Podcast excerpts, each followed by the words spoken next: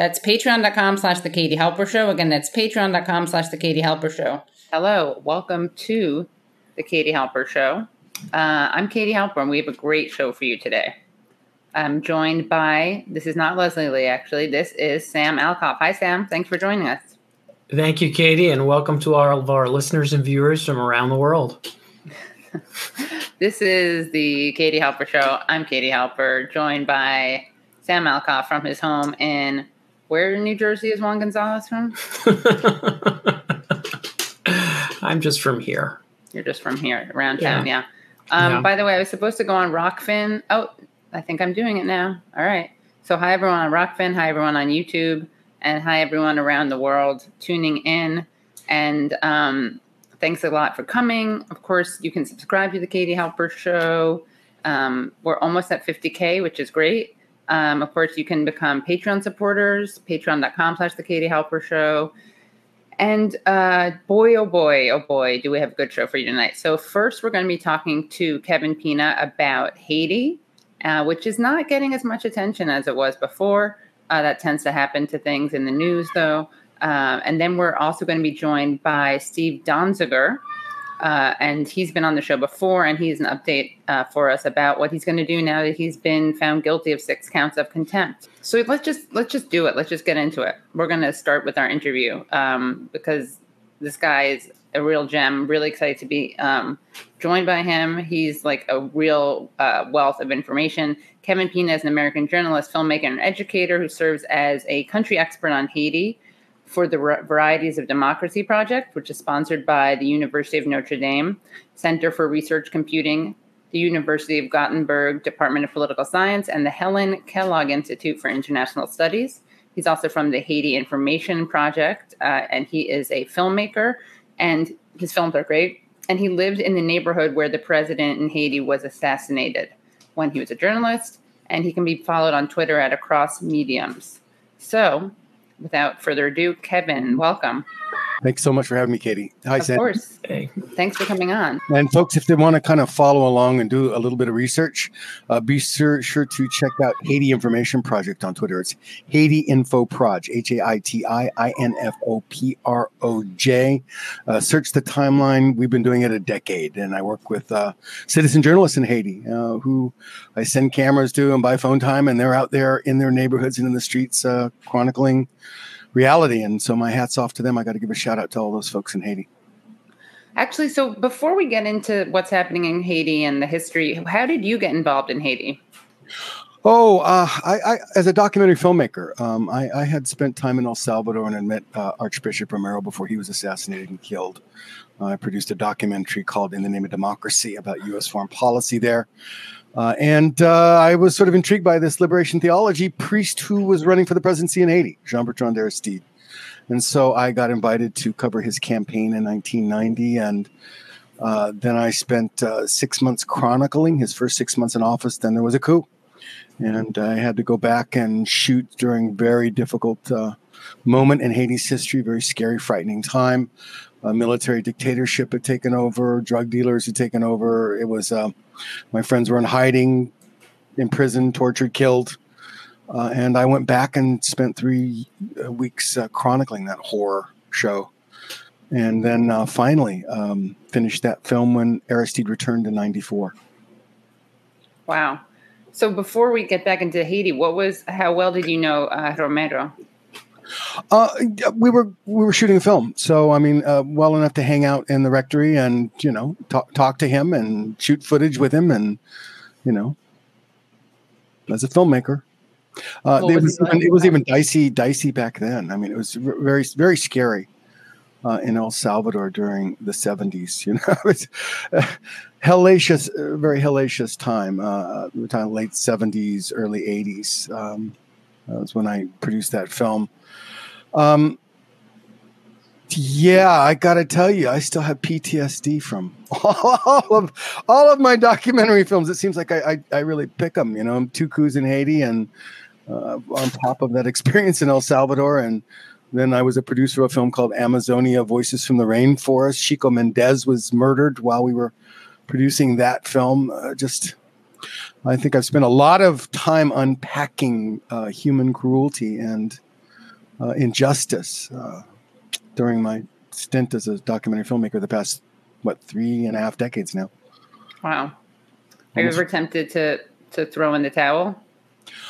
Uh no, I'm still I'm really lucky. I, I, I still love life and I love people and I still love humanity, even knowing just how dark and awful creatures we we, we the, the capacity for cruelty is just uh, unfathomable and I I think I still try to wrap my head around it. But no, I still have a real uh, joie de vivre, I guess you'd say. You know, I still have a real I love life and I love people and I've got younger kids. I was telling Sam, you know, they they help keep me you know, on the straight and narrow and uh, engaged, you know. Kind of hard to be bored when you got a 17 year old, a 12 year old, and a 10 year old when you're 63, you know? It's like. wow. Yeah, I imagine. Yeah. Wow. That's that, that'll keep you on your toes.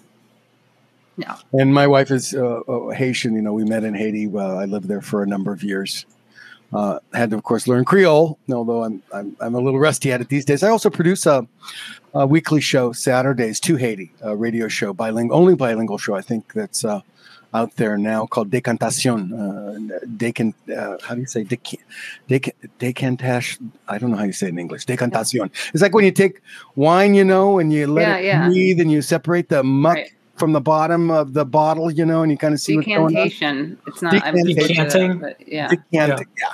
So that show uh, keeps me busy too, and of course, uh, I'm a senior producer of a show called Flashpoints on Pacifica Radio, 94.1 FM, out of our uh, flagship station, uh, the Pacifica flagship station, uh, KPFA in Berkeley, California. we're syndicated on 61 uh, programs across the U.S. and Canada, so it keeps me busy. And you know, live radio, man, you got Right, I'm taking over the chair next week, actually, uh, from uh, Dennis Bernstein. So it's like I tell oh, my wow. students, I can't go on and have dead air, you know. well, maybe we can. I'll talk to you later about getting the Katie Halper show back up on WBAI. Oh, that'd be great. Yeah, that'd be that'd be that'd be a feather in my cap if I could make that happen. Yeah, great. We'll talk after this. But um, tell us what what your insights are into what's happening in Haiti. What do you think uh, the media has been missing? What are they getting wrong? Um, what are the things that Americans aren't even privy to in this discussion? Th- that country is run by our government, pretty much. Um, I mean, if you if you combine um, K Street lobbying of Congress in order to get the blessing and approval of congressional committees, to get the blessing of approval of a specific administration, or to get the blessing and approval of the U.S. Embassy uh, not much goes on in that country without the approval of the United States government. Remember, it's also one of the largest embassies in the Caribbean. I mean, it's huge. It's, I mean, for for for where where Haiti's at, it's amazing that it's so large. It's it's outsized. I call it outsized for sure. But you know, that's that's something people don't don't realize is that. Um, you know, a lot of what you're seeing going on in Haiti is a direct result of U.S. foreign policy. And probably the last biggest beat and impact was the 2004 coup. Uh, George W. Bush, you know, which overthrew not just a president, but more than 7,500 elected officials of the Famille Lavalas party at the municipal and national levels. Uh, I don't think people realize the depth of what that coup did. And of course, the destruction of thousands of lives and what do we have to show for it? The United Nations and the United States and France and Canada said they were going to take direct responsibility for rebuilding Haiti's institutions. The police, the judiciary, the political class, they were going to end corruption. I, if you go to at Haiti uh, on Twitter right now, you'll see this footage of of a rain that happened in front of the National Palace in downtown Port-au-Prince.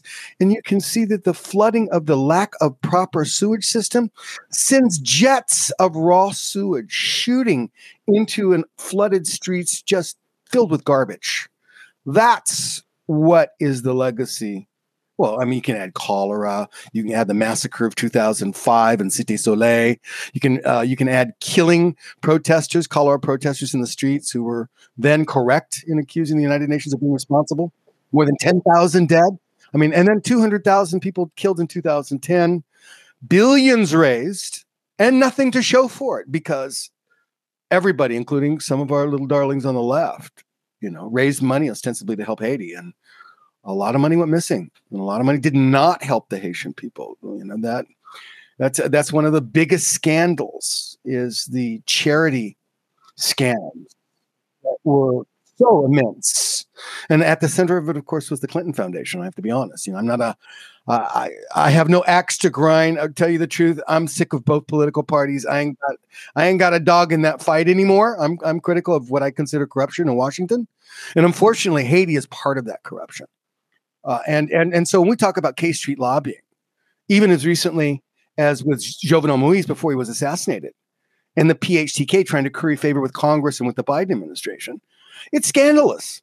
And then when you put foreign political advisors who are running campaigns in Haiti with that in tandem with those tens of millions of dollars spent on K Street, what would you expect? I mean, come on. This is not Haitian. This is this is something else, right? Haitians are not really running their own country. I mean, and that's that's my assessment. If I were to really look at it, Haiti lost its sovereignty, its sovereignty with that coup.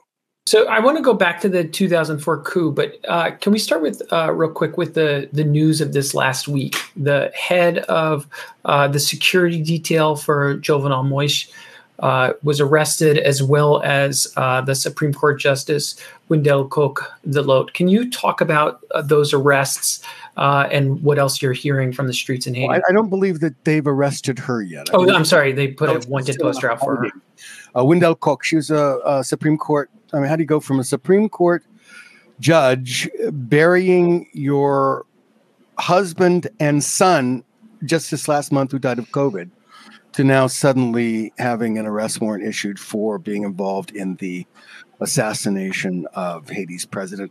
Uh, a lot of folks see it as absurd. Um, it's pinned the tail on the assassin. There's so many things so wrong, beginning with the Federal Bureau of Investigation, Department of Homeland Security, leading the investigation. How absurd! I mean, it's just like uh, you know, uh, it, it's indicative and symbolic of what I was describing before, right? It's and and by the way, the CIA is in there as well. Um, you cannot throw a stone in any direction of that investigation and not hit a CI from three major agencies, intelligence agencies of the U.S. Um, and come on, 26 Colombians living a month in Pétionville.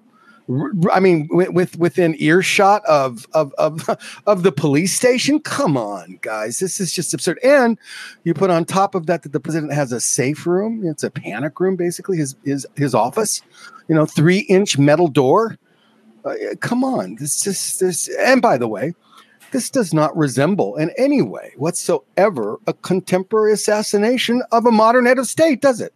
This looks like a gangland hit. This was a, come on, a body with riddled with 12 bullets and broken bones, by the way.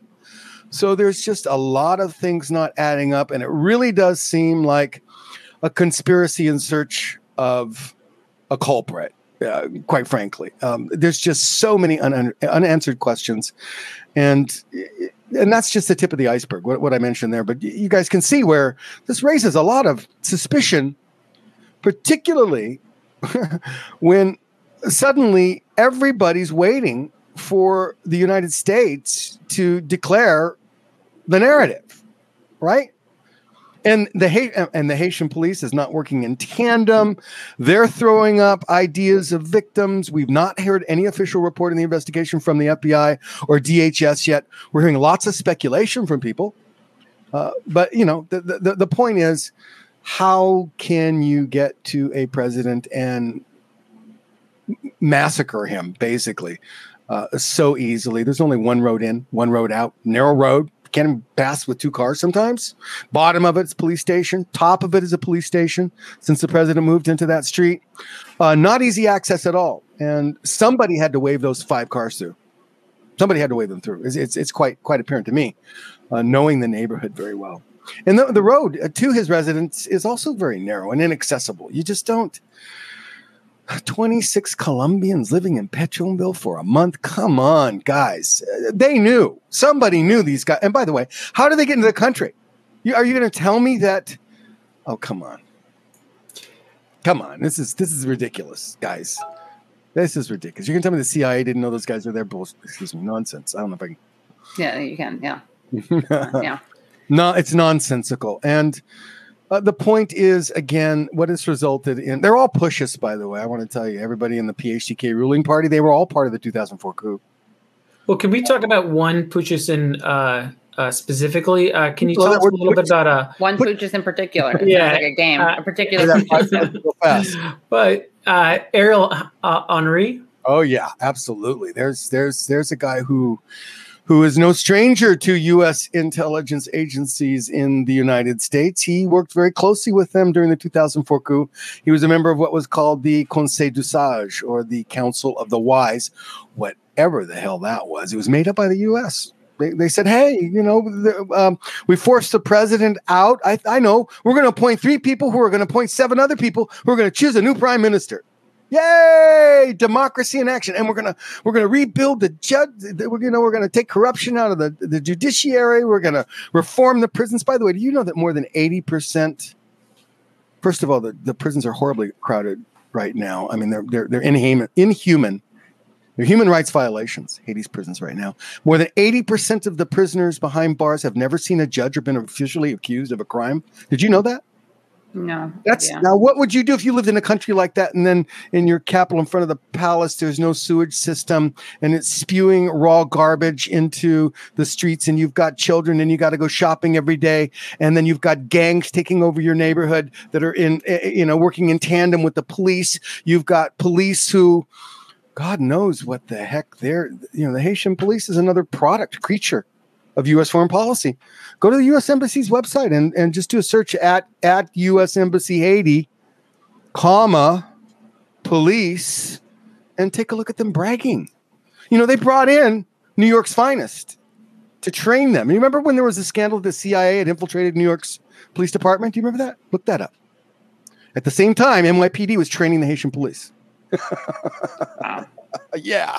So oh i there's just just so many little pieces like that that people just you know the, the news doesn't report it. Well for good reason you know eh, you know Jack, jackie charles isn't going to tell you i shouldn't pick on jackie.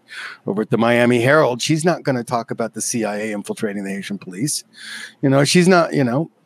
But the point is imagine living under those conditions after what seven billion dollars in earthquake relief ostensibly raised to build Haiti back better. Another five billion dollars lost to the Petrocaribe scandal. The money that Venezuela, uh, you know, there, there, was a it was a, a oil sent at reduced prices at low interest and then they were to take the balance when they sold it at the proper market rate take the balance and pay a low percentage interest if they invested it in infrastructure right no hospitals, no roads, no sewer systems, freeways that they started in order to uh, get the get the budget approved by Haiti's parliament and put money in their pocket. Freeway ramps that were built that go nowhere, literally. You know, build unfinished buildings. Sc- the schools are dilapidated; they're falling apart. Haiti's educational system barely operates. The economy is a shambles. No infrastructure, yet there are fabulously wealthy individuals, including politicians who eat at the trough, right, of the ruling party, the PHTK party. And there are American business partners who also pull a lot of money out of that country. That is not a poor country. They like to make you believe that Haiti right. is a poor country. It's actually very resource rich. I was telling Sam, I was there. Uh, I think it was 1999 when I had first moved there. U.S. Marines came in surrounded a mountain in northern Haiti near Cap Haitien, brought in huge helicopters, dropped earth movers, leveled an entire mountain, took the entire top off the damn thing, and uh, you know, just literally took it and took out tons of iridium. Haiti has money. Haiti has riches and resources. They just never go to the people. Martelly, when he was in office, president, the founder of the PHTK party. You know how Martelly got elected, right? Direct intervention by then Secretary of State Hillary Rodham Clinton. Changed the way in which the ballots were counted that allowed him to go into the second round. Who did he hire? He, he hired Antonio Solas, Sola, right? He hired uh, Damian Merlo, hired these high powered foreigners who have a reputation for getting elected individuals in Latin America and the Caribbean that are okay with U.S. foreign policy, that are good for their business partners, U.S. business partners, but terrible for the people who live there. And that is the same for Haiti. So Haiti's not a poor country. Can you talk specifically Hillary Clinton's brother. Oh, uh, Tony Rodham. Uh, I, I, guess he's gone now, no longer with us, right? Uh, we can't speak ill of the dead, so oh, we'll just we move on. We can, speak, we can say speak more frankly, Frank, speak honestly of the He's dead, not around to complain. Let's, let's just, true, you know. yeah, he was put on the board of VCS Mining. Uh, along with a, a former, I'm trying to remember her name, but I, I, can dig it up somewhere in my files.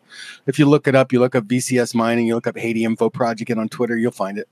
Um, uh, it's a was a high um, somebody who was high up in the Obama administration was also on that board, and there was a sweetheart deal with the Martelly administration, pennies on the dollar, gold mining, you know, mineral mineral rights sold pennies on the dollar. It was part of the sweetening of the deal. She did him a favor. He paid it back. Her brother was on that board. Plus, a couple Obama administration officials were on that board. Former, you know, um, and they they did well they did very very well. And then the the other stuff. I mean, one of the things you always think about is the uh, uh, there's the sweatshop manufacturing, the the mm. areas off of the the uh, in the docks where they're they're just using uh, Haitian labor. What are the conditions like in those factories? Well, first you got to kind of understand that that's one of the uses of Haiti by um, apparel manufacturers in the region. There was a time when most of their factories were in Honduras. Honduras also has a very cheap labor force because it's also very, you know, its its people are also purposefully kept impoverished. That's the term I want to repeat over and over. You know, they are purposefully kept impoverished in order to engorge, enrich a minority. Right? What's that? What's that old Marxist term? Comprador the old comprador bourgeoisie, you know, the, the, the guys who represent the foreign interests, right? Um, well, these guys are oligarchs; they're not free market capitalists. But anyway, um, you know, they'll kill you before they'll let you compete with them. But they do run these sweatshops as well. And so, you know, basic economic theory, right? If the bottom of wages rises, the whole thing goes up, right? So Haiti's, you know, they're kept at dollars a day basically, uh, because other labor forces will have to go lower in the region to compete, keeping the price at sweatshop labor values. Of course, realizing tens of millions, a lot, uh, sometimes hundreds of millions of dollars if you put the whole region together um, a profit for you know companies like Gildan Activewear, a Canadian company, largest apparel manufacturer in the world, Fruit of the Loom here in the states. Um, you know they're all there, and they take advantage of, of, of that cheap labor, and they have a vested interest in keeping it cheap labor, and so that might also you know help us to understand their um, interests in in in in keeping politics as usual in that country. Imagine if there was no lobby on K Street, there was no Antonio Sola or Damian Merlo, none of these foreign uh, political expert, you know, election specialists coming into the country, coming in to change and alter the landscape, the political terrain. Haiti might have a chance to change. But it's, so, you know. And mm-hmm. so who do we think actually did this and what are their motives? You're talking about the, the assassination? The murder. Yeah, the assassination. Jovenel Moise?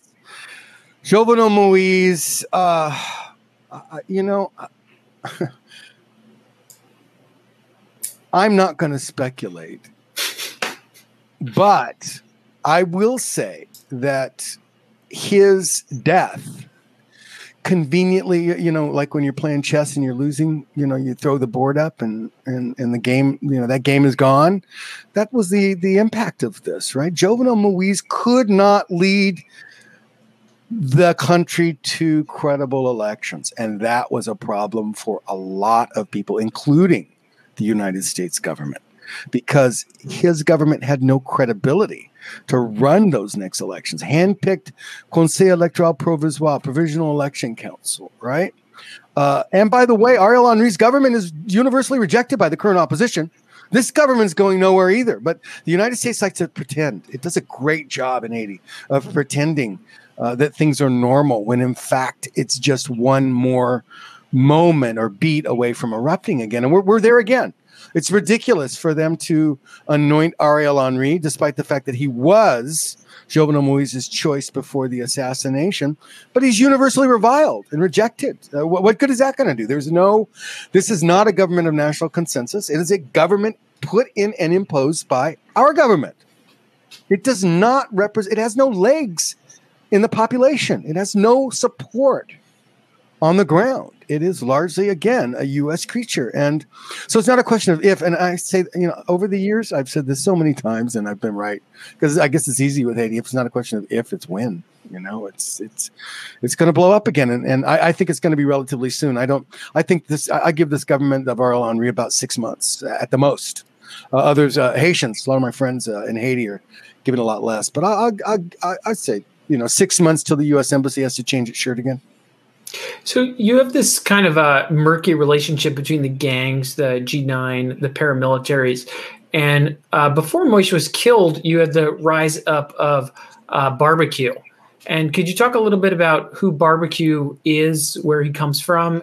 I'm just going to say this: Jimmy Chérizier, aka Barbecue, former policeman, campaigned for Michel Martelly, still maintains ties with Martelly, is seen yeah, you know, when you're old enough, you got friends everywhere. I got a friend in U.S. intelligence too who tells me that very close, very close to Martelly and financed. Uh, certainly played ball with Jovenel Moise. It was under uh, uh, uh Jouthe, uh, former Prime Minister Jouthe under Jovenel Moise's regime, that the G9 was formed. Right, it's Confederation of Gangs. Uh, we have seen those gangs work closely with the police against protesters, uh, to tr- shoot at crowds, uh, help police to arrest and detain people. And, you know, when you're, you know, when you're arrested by a gang, I mean, you know, for for protesting, uh, it kind of says a little bit of something about that relationship in your government, right? Uh, so, so those are common facts, and can go through our timeline at Haiti Info Proj. Use the right search terms. You can find anything, right? Uh, it's all about the terms you know, put in at Haiti Info Proj, put in gangs, put in comma arrest. You'll probably come up with some of that footage that I have shot by some of our citizen journalists, you know, surreptitiously through their windows uh, of gangs operating closely. Uh, those gangs who who are who are part of Chérizier gang.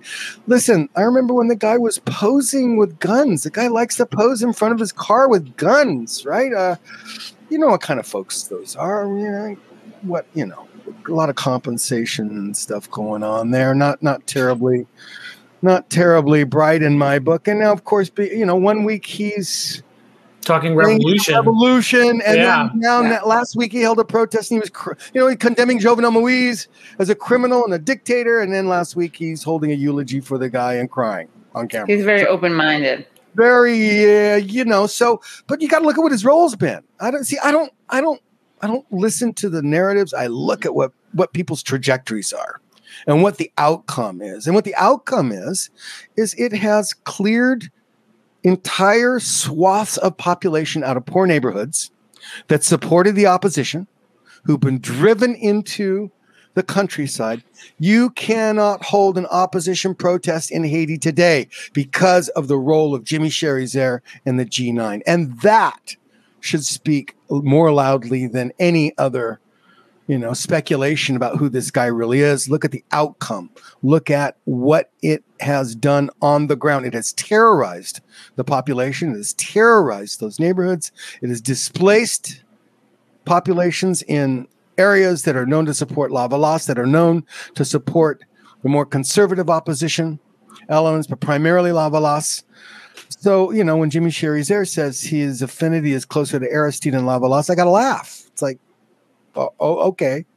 All right. And it seems like uh, he, he has no dearth of people willing to do PR for him. Um, but again, look at the role, and uh, I, am gonna, uh, you know, I'm, I'm, I'm gonna say that uh, Las Vegas uh, bookmakers would do well to uh, to start taking bets on how long he's to hang out and how long you know before before that gets taken care of in a mysterious way as things often do in Haiti. So I want to get to Lavalas in a second, but uh, before we do, the amount of wealth in Haiti cannot be overstated because in the corporate press, it's really presented as both there's a gravy train and destitute poverty everywhere. It, it sort of doesn't make sense. And you were talking about the money in remittances, and I think for for uh, extraordinary, extraordinary Haiti's remittances during the pandemic. Even remember, people were laid off work in the United States and Canada, and the economy was shutting down, and still, Haitians, family, and friends sent. I think it's going to top five billion dollars in 2020. It's going to be almost 50 percent of the GDP of that country. And now here's the here's the tragedy of it. While we're sending money to keep the people we love alive, right? Families alive and viable, they have to buy staples, rice, beans, cooking oil, right? Uh, uh, uh, tomato paste, all that stuff, you know, the stuff that we might take for granted. Well, everybody buys those in Haiti, and you can only get them from one or two families who control, have a monopoly on the importation of those of those of those staples. And so they that's why you have fabulous billionaires, right? Fabulously wealthy individuals who fly to Miami on the weekends in their private jets to shop in a sea of poverty of purposefully impoverished people. And what keeps that system going? See, these guys, they're not free market capitalists, but they pay K Street firms to cast them as the what? The private sector they call them? Well, you know, and, and they're, they're adoringly called the private sector, right? Almost with adoration. And they're called the econo- the motor of economic development. Well, nonsense. These guys are monopolists. They are not, you know, there's no middle class because of these guys. There's no competition because of these guys. They are basically overseeing a prison where people can only buy what they need to survive from them. And K Street keeps it going. Congress keeps it going and they pretend. Like I said, US policy does a great job of pretending that these things are normal. And for me, it's as much a story about the corruption of Washington and influence peddling in Washington is, as it is about the corruption in Haiti. They very much go hand in hand, and I think they're inseparable. And as long as that happens, there will be no real change.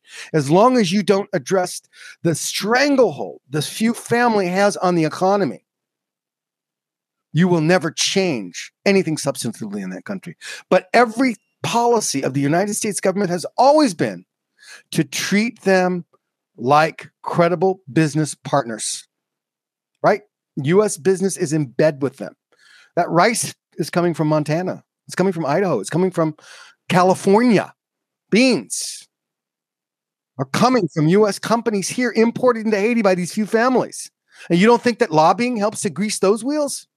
I just wanted to show something that you guys had tweeted over at Haiti Info Project, since we're talking about poverty and how it's actually impoverishment more than poverty. Um, but here, you guys posted this. Here it is. Um, That's raw sewage being forced out into the streets by the pressure of flooding. There's flooding because there's no proper sewage system in the capital of Port-au-Prince, despite all of that money. And, you know, and now, now, Damian Merlo, Damian Merlo, who who and and and, and Antonio Sola are going to get and lament their great friend Jovenel Moise, who they say was building Haiti and was was was doing wonderful things there. Well, that's the legacy of the 2004 coup. That's the legacy of U.S. foreign policy. That's the legacy of 10 years of tolerated, enabled, and maintained political corruption that is intricately intertwined with corruption in Washington in my in my in my humble opinion. And for people who don't know about the history of the coup, um, what were the motives there, and what were the um, results of it, and how is that legacy present today? Well, that's how the PHTK came to power. You know, I mean, eh, that that coup destroyed institutions in Haiti, and that's why the United States, France, and Canada promised they had to rebuild them because, like I said, 7,000, more than 7,500 elected officials throughout the country. Everything from mayors, you know, to senators, to governors were were were were, were hound, hunted down, forced out of the country, you know, driven out of office violently in most cases, uh, and they tried to pretend again. U.S. foreign policy is really good at pretending that it was a popular movement There was ousting Aristide nonsense. There were a few. I mean, it, it represented less than fifteen percent of the population though the, the, you know if, if you saw who was in the streets. Uh, and clearly there was a lot of money being spread. You know there, there, there's an intricate history. I could get into the gnb the Grenn Nan Bounda which was who claude joseph remember claude joseph the guy who who was going to be the interim president and lead to the next elections? And then ariel henry in the last musical chairs when the music stopped claude joseph was out the music stopped at the us embassy claude joseph was out and ariel henry was back in right well claude joseph was part of that movement these guys, again, are all part of that coup. Can can we talk for a second? Uh, Claude Joseph was the leader of the brown shirts. We called them the brown shirts. They were the most violent elements who were their their whole MO was just to create violent incidents with the police in front of the press in order to give the illusion that Aristide was a dictator who had fallen on his own sword. And it was by the way, does anybody know of any history of any dictators who they claimed of being an assassin and a killer, like Aristide, who then went back and dedicated himself to building a university that's educated, you know, what, almost over a thousand uh, doctors and nurses and lawyers, and now they have an engineering department? You know, he promised he's going to see out of politics. He has, but Fanmi Lavalas is still wildly popular in that country. And so, back to this thing about the motive of the killing of Jovenel Moise, he couldn't bring credible elections, he had to go one way or another because the opposition was not going to let it happen. It was very convenient that he was killed when he was killed because it upset the game. And now they have new players. They can pretend that they're new, even though they're not. Those of us who know Haiti know know they know their history, uh, but they can now pretend that they're going to go forward with these elections, and it's ridiculous. It's it's just absurd. Uh, speaking of assassins and killers who moved on to universities, I believe Condoleezza Rice returned to Stanford. But uh, can we, um, uh, before we go, um, for especially for an American audience that is not as familiar with Haitian history, mm. can you talk a little bit about Lavalas and Aristide's return and where you see uh, the future of what's happening in Haiti coming from the opposition? Well, I think that, that that a lot of what happens on the ground is about keeping Lavalas out of power again. Uh, that was certainly what the purpose of the coup was was to remove them from power and everything that has happened in U.S. foreign policy, including bringing in the current PHTK. Um, all of them again made up of coup plotters and part of the coup in one way or another, including working with U.S. intelligence agencies, uh, you know, uh, on, on the ground in Haiti. There's a lot of you guys have to give me some more time sometime and i'm going to give you a brief uh, a history of the cia in haiti and in its internal political affairs over the last three decades uh, something that I've, I've done a lot of intimate study uh, of and documentation of but i digress um, Lavalas is still very viable. It's the 800 pound gorilla in the room. Nobody wants to talk about it. But they have a very different view of what should happen. They don't want a president. They don't want elections. They want a government of national reconciliation where the major political parties and institutions in the country are at the table that then will focus on rebuilding Haiti's institutions, right? Just just stopping it, getting in there, intervening. The U.S. wants to get made, get made to really make some change, not to keep this nonsense that's been going on going, but to really make some change. Take two, three years is what they're talking about. Rebuild Haiti's institutions a new election council, and then and only then can you possibly have free and fair elections, elections free of foreign interference. Again, K Street, Sola, Merlo, and innumerable other political operatives, foreign political operatives who intervene in Haiti's political landscape on a regular basis. They got to go. They got to go. And what? So, what can American citizens, you know, progressives, leftists, what can we do well, uh, since it's not like texting, you know. Uh, yeah, there's, there's, a great organization called the Haiti Emergency Relief Fund. Uh, it's one of the few organizations that I will actually work with because they actually let Haiti set the priorities in their neighborhoods of how they're going to uh, how they're going to be helped and what that help is going to do. Um, I give to them regularly. Uh, Danny Glover's associated with that. Uh, he's on the board. Uh, my good friend, civil rights attorney Walter Riley uh, is the um, head of that organization. Our organization, we deal with citizen journalists, right? I've got a network of people all over the country with cameras. I send phone cameras. I buy people, you know, phone cards and keep them charged. And when I can, you know, I try to also keep people sustained. You know, it's not easy. Uh, so if you want to support information, you can help us to continue to get the word out, uh, enabling Haitians to tell their own story with their own cameras and their own voices. Um, certainly, Haiti Emergency Relief Fund. Uh, you can go to HaitiSolidarity.org. That's another good organization here in the Bay Area. Uh, they just did a banner drop. Um, yesterday was the what 106th anniversary of the U.S. occupation, 1915. Is that right? You have to help me with the math. Something like that.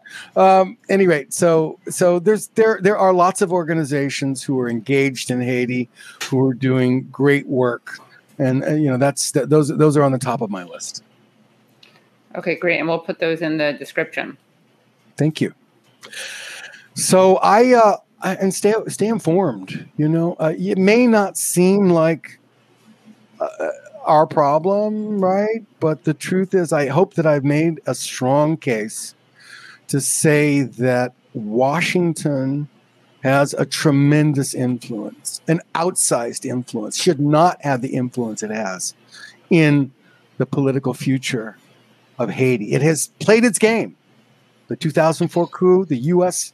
sponsored that coup the rebuilding they said they were going to do, you know, the fundraising after the earthquake, the Clinton Foundation. Enough help already.